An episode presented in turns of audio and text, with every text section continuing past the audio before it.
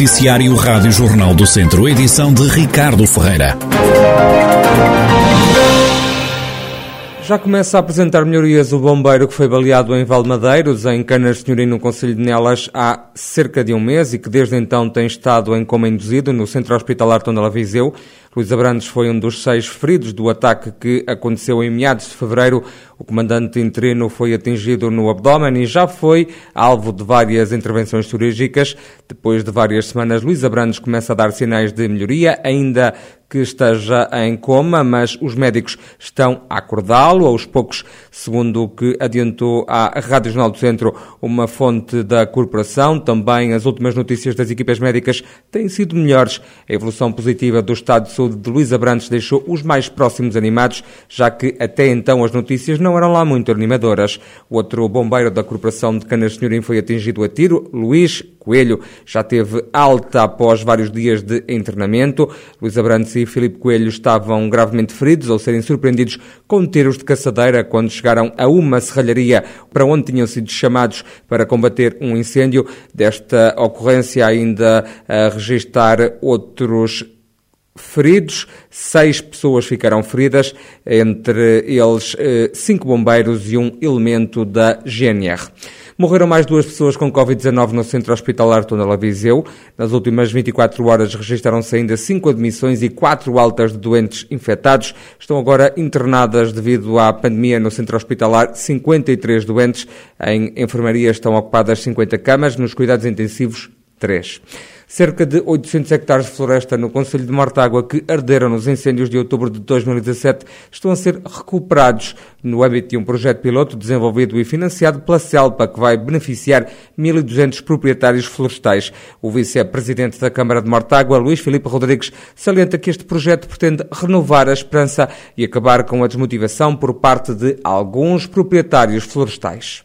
Está a acontecer em Mortágua é um projeto piloto da CELPA em parceria com o município de Mortágua como uma empresa local da área da gestão florestal, onde vão ser investidos largos milhares de euros para já em cerca de 800 hectares da área ardida do, dos incêndios de 2017. E o que é que se pretende com este, com este projeto? Pretende-se renovar a esperança, renovar o investimento na produção, o investimento no ordenamento, na gestão florestal, porque a seguir aos incêndios florestais houve algum desânimo, como é normal, dos pequenos proprietários florestais. Estamos a falar de micropropriedades, propriedades de minifúndio e algo abandono aconteceu. Os proprietários florestais de Mortágua não estavam habituados a que as suas propriedades florestais fossem afetadas por incêndios florestais, fruto da dinâmica da defesa da floresta contra incêndios, que é apanágio das políticas municipais eh, de Mortágua em termos de prevenção e defesa, e de facto com o passar do incêndio de 2017, a grande quantidade de mancha florestal contínua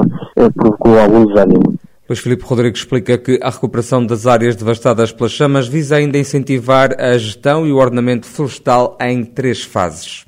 Projeto piloto pretende, acima de tudo, incentivar a gestão e o ordenamento florestal e está em curso neste momento, a decorrer, com trabalhos de gestão, ordenamento e eh, decorrerá em três fases. Neste momento está na segunda fase, está na segunda fase de investimento, trabalhos de campo, com limpeza, onde o município é parceiro também com a gestão do condomínio, como eu costumo dizer, que é a gestão das infraestruturas florestais, a limpeza, o ordenamento dos caminhos, pontos de água, e algum investimento galeria vitícolas também, para criar descontinuidade e gestão nas zonas onde, onde a vegetação também cresce com algum, algo desordenadas, e o incentivo à produção florestal para, não só na área que eu ou na área que é alvo do projeto piloto, também haver alguma motivação extra para os proprietários florestais continuarem a fazer aquilo que sempre fizeram bem, foi a gestão e o ordenamento florestal das suas terras. Estamos a falar, neste momento, nesta segunda, terceira fase, vai alcançar cerca de 1.200 proprietários. Luís Filipe Rodrigues, vice-presidente do município de Mortágua, conselho onde está a decorrer um projeto piloto de recuperação de áreas que foram atingidas pelos incêndios em outubro de 2017. Portugal pode ser atingido novamente até amanhã, sábado, por poeiras. O Instituto Português do Mar e da Atmosfera avisa, no entanto, que a acontecer vai ser em quantidade muito inferior à que foi registada na semana passada. A hora vai mudar, vamos entrar no chamado horário de verão.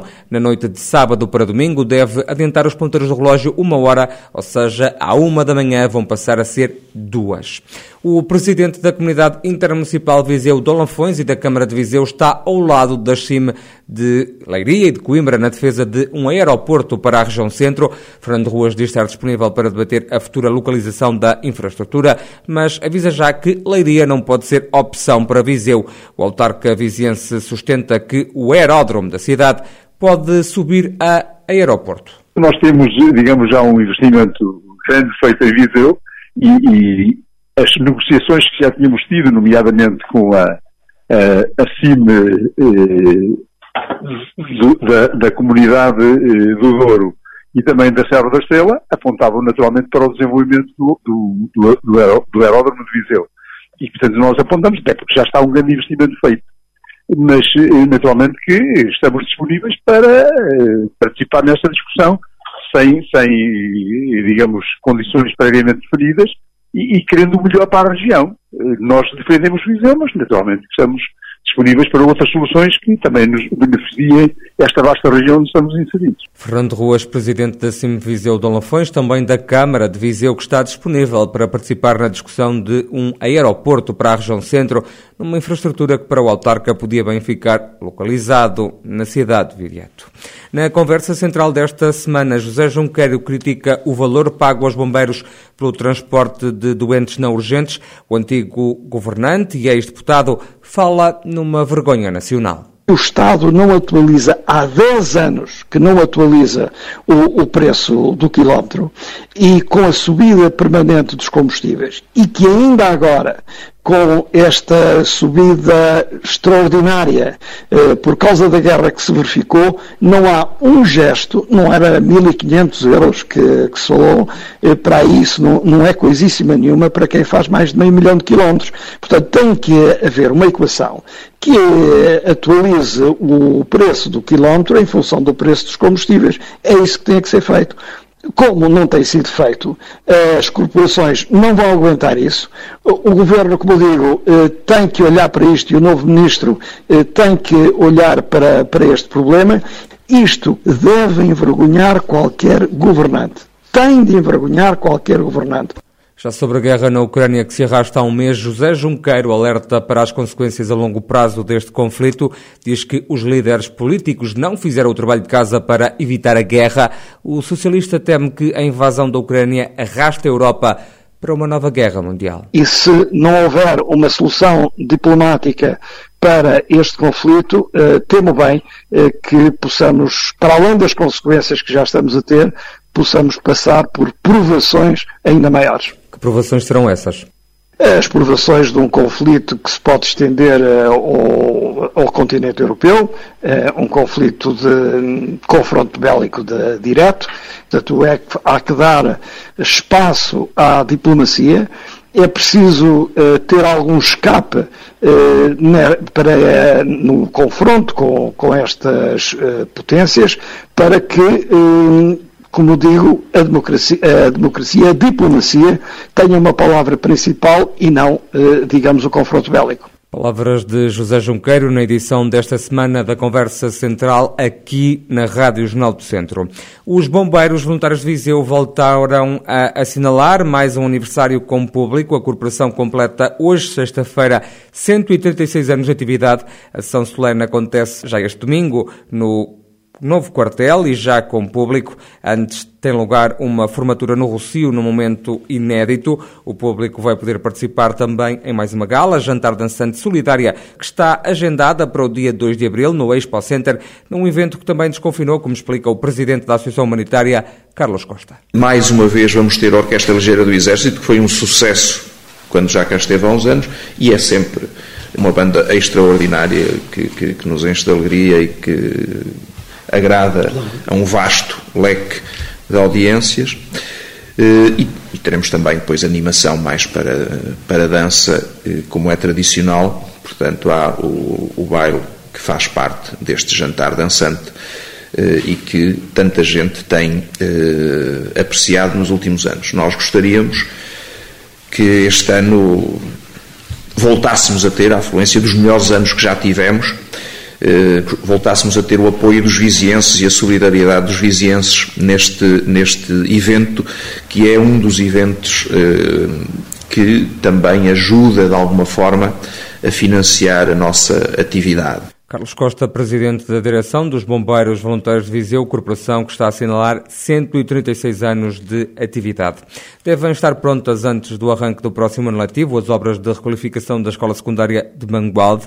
Os trabalhos estão orçados em 1 milhão e 500 mil euros, são da responsabilidade da Câmara Municipal. O presidente Marco Almeida explica o tipo de intervenção que está agora em curso. É uma obra que representa um investimento de cerca de 1 milhão e meio de euros e que tem como objetivo melhorar a eficiência energética do espaço eh, esta intervenção um, visa o isolamento de, de, toda a envolvente do exterior dos pavilhões, um, as caixilharias, o isolamento, a impermeabilização das coberturas, as pinturas gerais e substituições dos pavimentos das salas de aulas e pavilhões.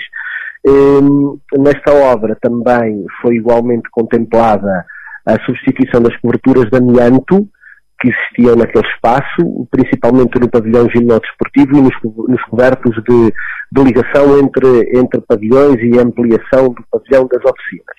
Faz parte desta empreitada eh, a aquisição de novo mobiliário para as salas de aula, estou a referir a mesas, cadeiras, bancadas de laboratório, equipamentos esportivos, eh, e outro tipo de, de, de equipamentos que, que melhorem o conforto dos professores e dos alunos da escola. Marco Almeida, presidente do município de Mangualde, por estes dias acompanhou uma equipa da Direção-Geral dos Estabelecimentos Escolares numa visita às obras que estão em curso na Escola Secundária Felizmina Alcântara. E a jogadora viziense Ana Carolina Ferreira, que atua na Seleção Nacional de Sub-17 portuguesa, falou em exclusivo à Rádio Jornal do Centro. A atleta foi uma das convocadas para a ronda de elite, que se jogou na região. Ana Carolina Ferreira assegura que as portuguesas estão no bom caminho quanto ao contributo que deu à equipa. A jogadora garante que o golo que marcou frente ao Montenegro ajudou a motivar-se. Há coisas a melhorar, mas acho que tenho tenho estado bem, acho eu. Acho que tenho dado um, um bom contributo para nós termos bons jogos. Mesmo com o golo, acho que também deu uh, uma motivação extra para mim própria também para continuar a dar o meu melhor. A atleta que atua no Viseu 2001 diz sentir um orgulho enorme em representar as cores da equipa nacional. É sempre um orgulho, é, é um de extrema felicidade também, mas também de responsabilidade, porque não estamos só a jogar por nós, mas sim por 11 milhões de pessoas, que acho que é, acho que é incrível e, e é um sentimento mesmo único. Ana Carolina Ferreira, jogadora de Viseu, que integra a Seleção Nacional de Sub-17, tem declarações exclusivas à Rádio Jornal do Centro.